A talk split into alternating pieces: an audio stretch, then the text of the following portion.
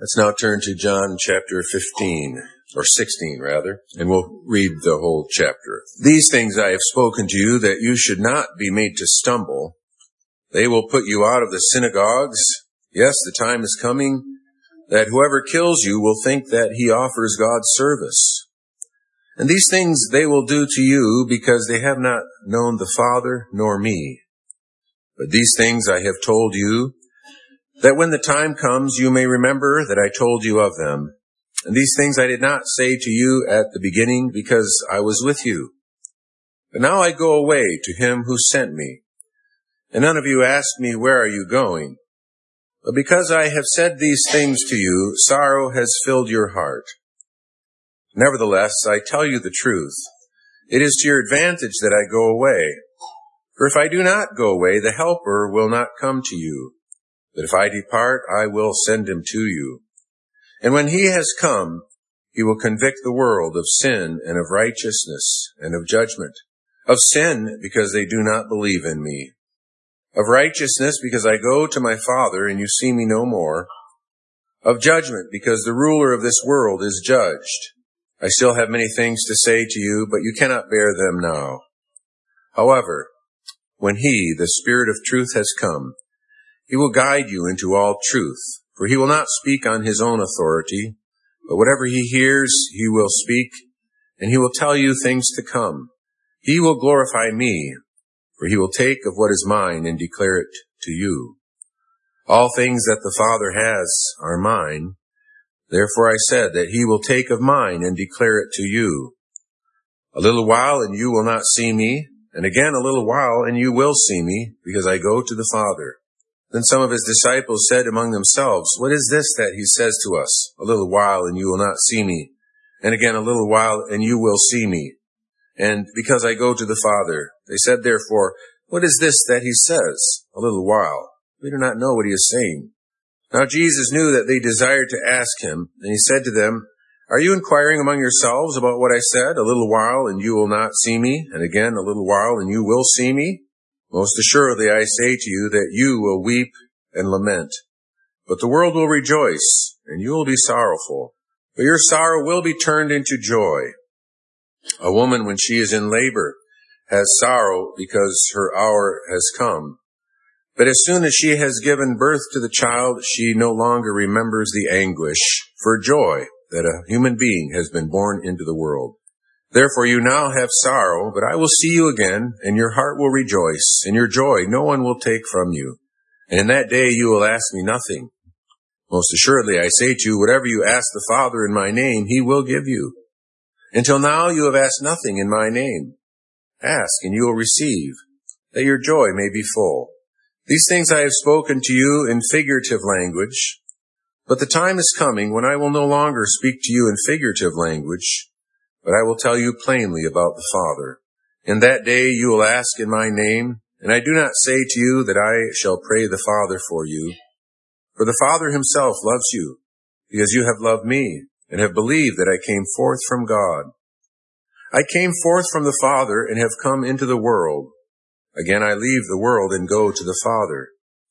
His disciples said to him, See, now you are speaking plainly and using no figure of speech. Now we are sure that you know all things and have no need that anyone should question you. By this we believe that you came forth from God. Jesus answered them, Do you now believe?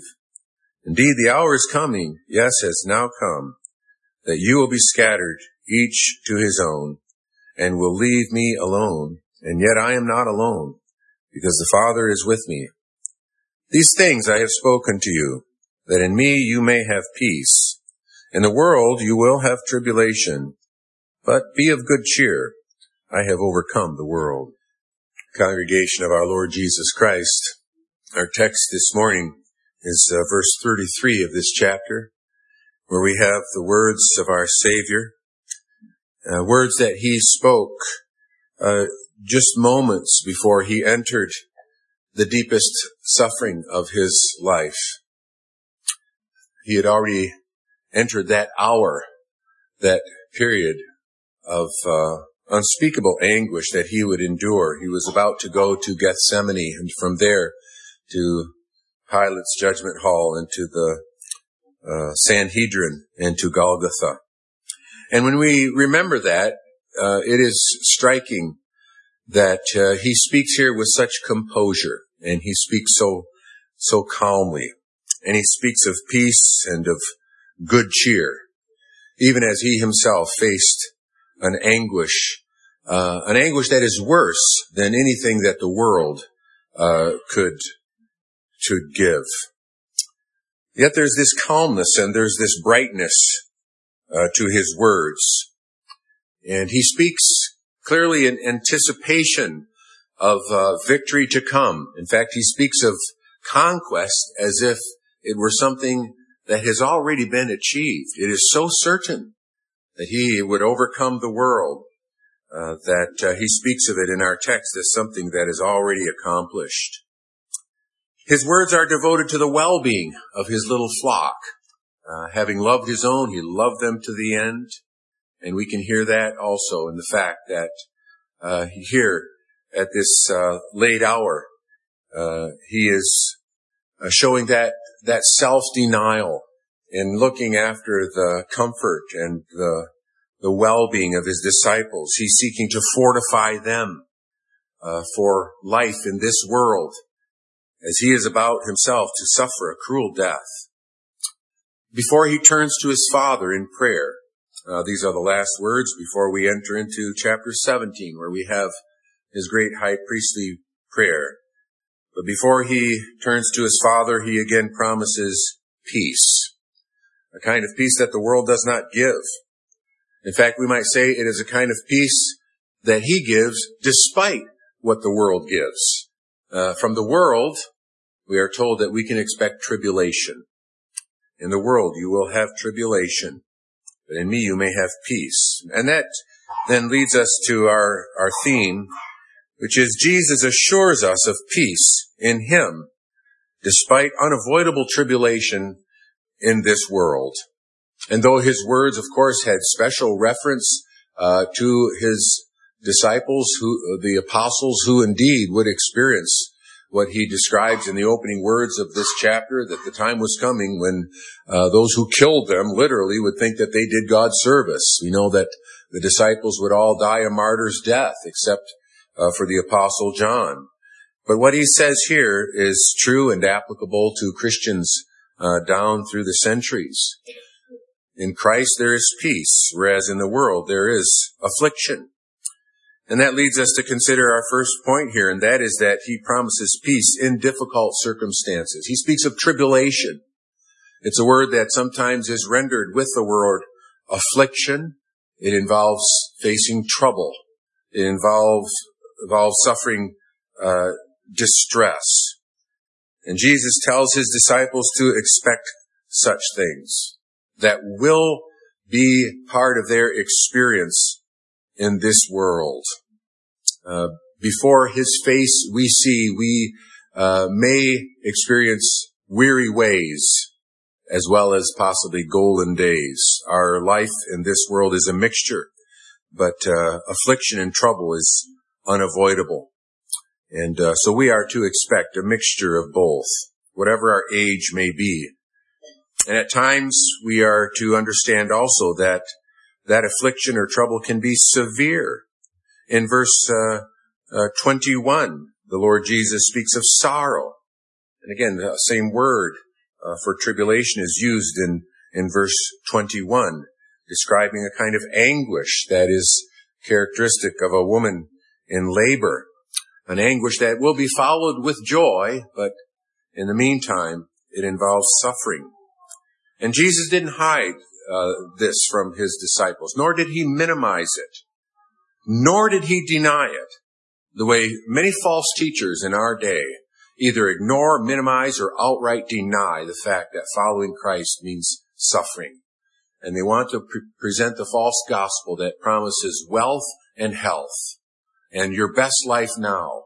And we need to recognize this health and wealth uh, so-called gospel is not the gospel of our Lord Jesus Christ. He didn't, he didn't teach that becoming a Christian means that everything becomes better in every way. Rather, he talked about bearing a cross. He talked about the cost of discipleship. He is faithful in uh, giving the comforts of His grace, but those are comforts that are necessary in view of the reality of, of troubles and hardships in this world.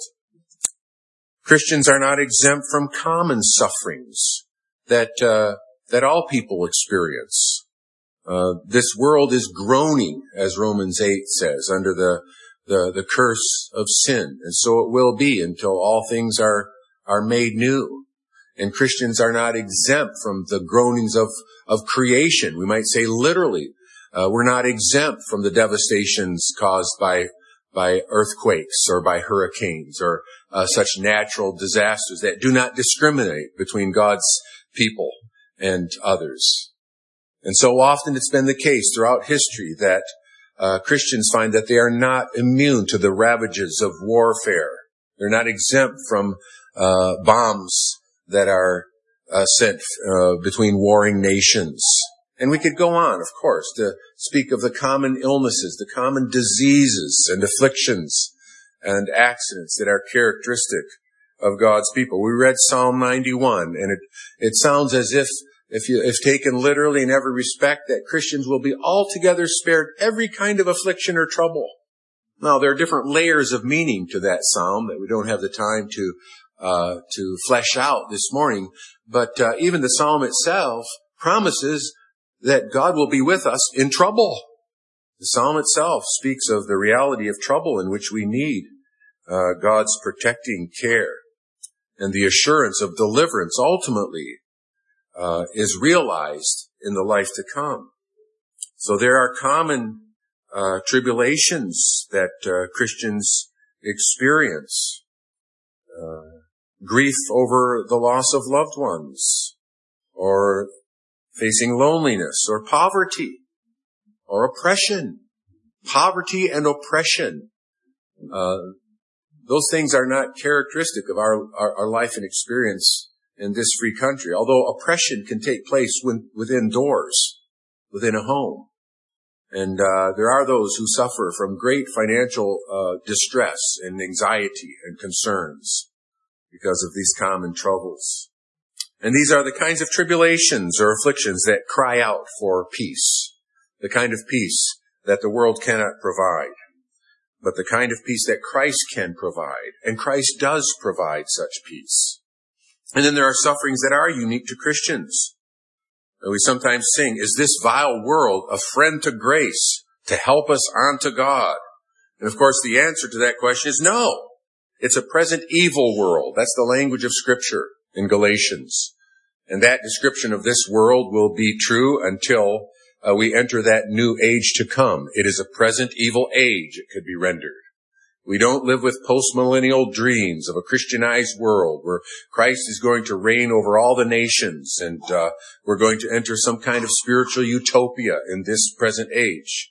No, this is a present evil age. And people are led by the prince of the power of this age. They're taken captive to do his will. He, lead, he is the spirit of the air who works in the sons of disobedience. It's a world that is hostile to our faith. Jesus compares uh, those who receive the word um, or the seed on shallow ground to those who receive the word and they receive it with joy, but when they face tribulation or persecution on account of the word, immediately they stumble. And uh, affliction and testing uh, sometimes exposes the shallowness or, or the actual the lack of a genuine faith in Christ because it cannot endure hardship. And there are there are sufferings that are unique to following the Lord Jesus Christ. And Paul says in 2 Timothy 3 verse 12, but all those who desire to live godly in Christ Jesus will suffer persecution. Now that takes various forms and various forms of severity. Sometimes it may involve the, the milder forms of persecution, of ostracism, or or uh, the subtle uh, ridicule that we might face in the workplace. And uh, uh from there on, it can become far worse. It can it can involve uh, overt exclusion or or abuse, even unto death. Add to that the fact that this world is a place of temptation In Hebrews chapter 2 verse 18, we have this brief reference to the sufferings of Jesus Christ in a way that connects temptation with suffering. It says, He suffered being tempted. His suffering involved the assault of the, of the wicked one. And uh, that's very comforting because uh, he can sympathize with his children as they uh, suffer temptation.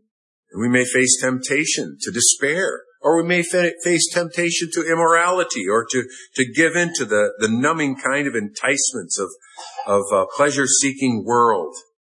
And if we find ourselves in a painful battle with temptation, if we find ourselves in a painful battle with sin, we can take comfort in the fact that the reason why we're involved in this battle is because we're not just succumbing to temptation and giving in to sin. We are involved in this warfare.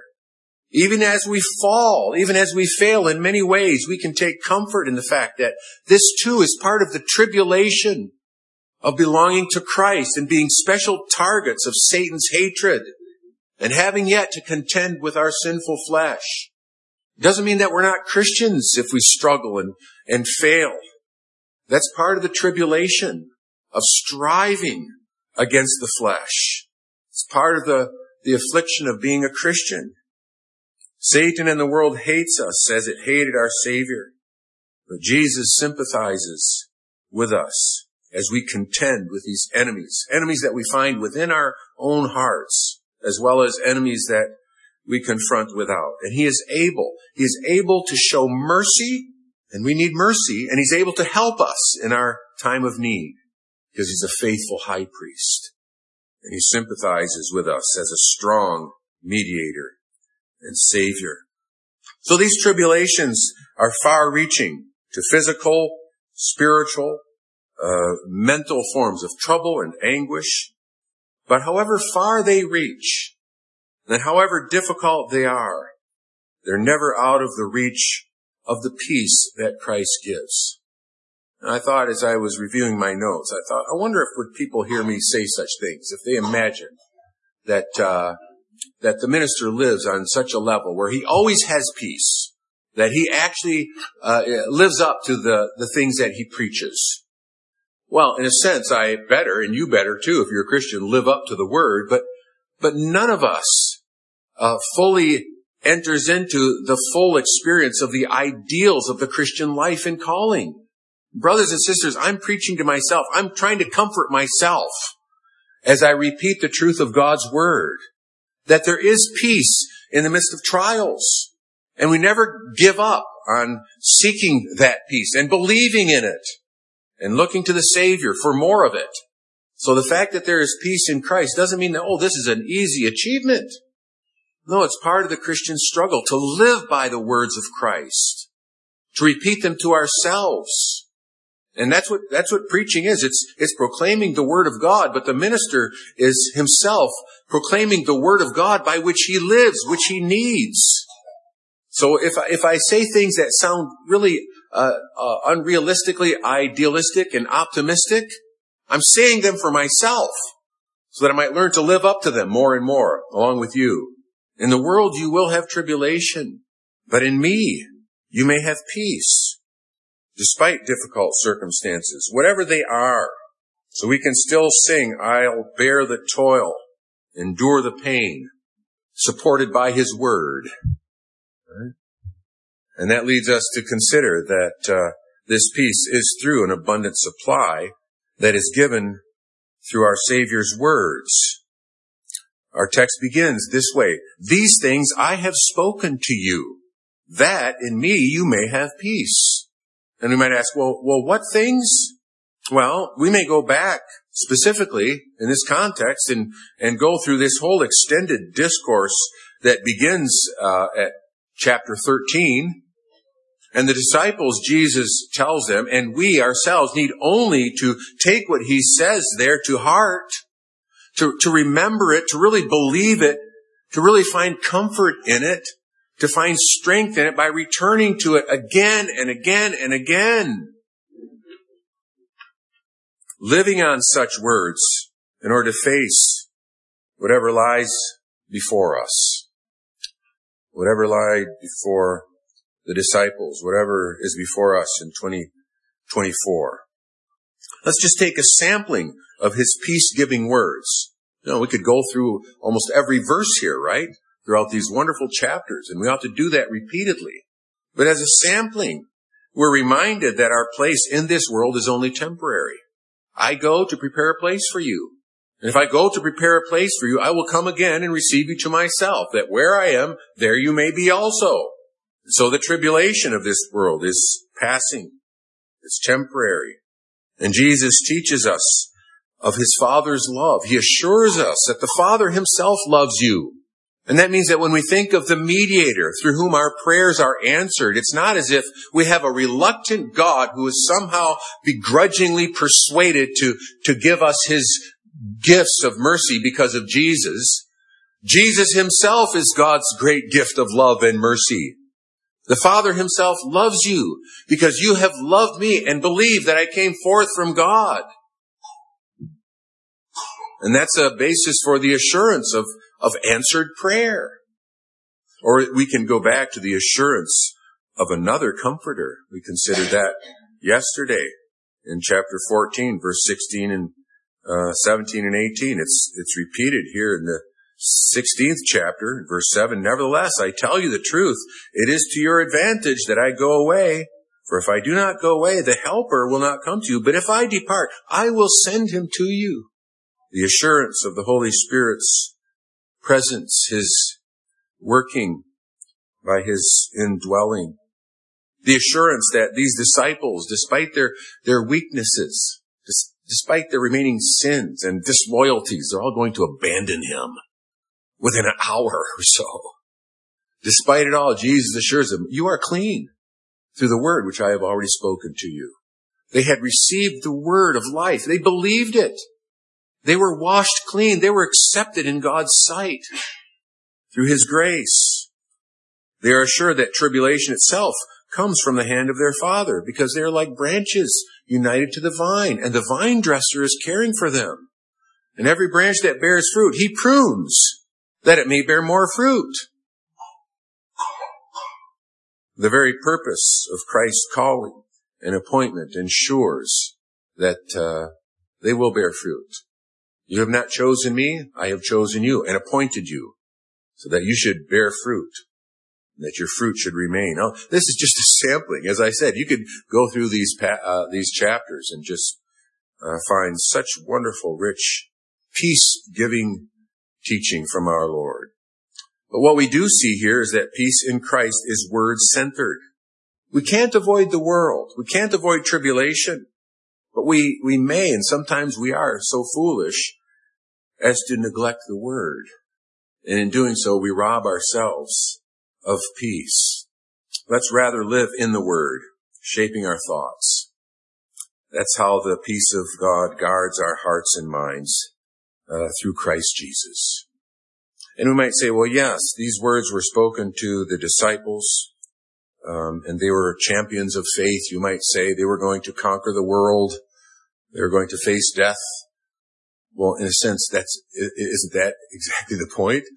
It's like if these weak men could be so enabled by God's grace to face tribulation, uh, can we not also draw assurance from the promise of peace in the tribulations and troubles that uh, that we face.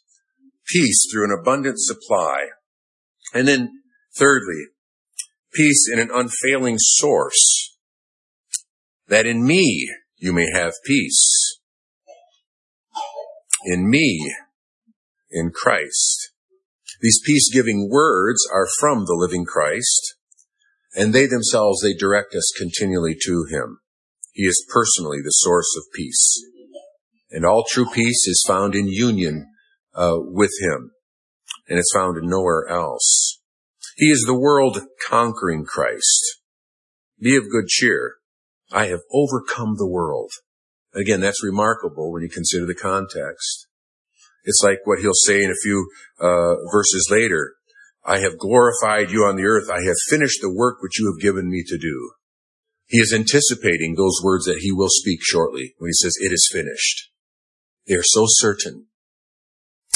It's striking, isn't it, that uh, Jesus, when he arose from the dead and first appeared to his disciples, and it's recorded in, in John's Gospel in the 20th chapter, his words to them were, peace to you. And then shortly after, on the same occasion, peace to you. And then the next week when he appeared to them again, his words were, peace to you. He repeats the assurance, the promise of his peace as one who indeed had conquered death, who had risen victorious from the grave.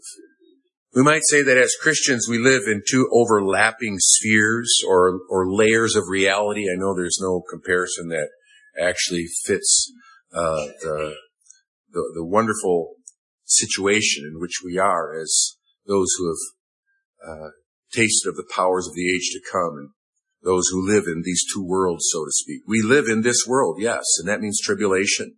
But we live in this world as those who live in Christ, who are already seated with Him in the heavenly places by virtue of our union with Him and the certainty of our participation in His saving work. That doesn't remove tribulation, but it means that our tribulation must continually be interpreted in Christ, experienced in Christ.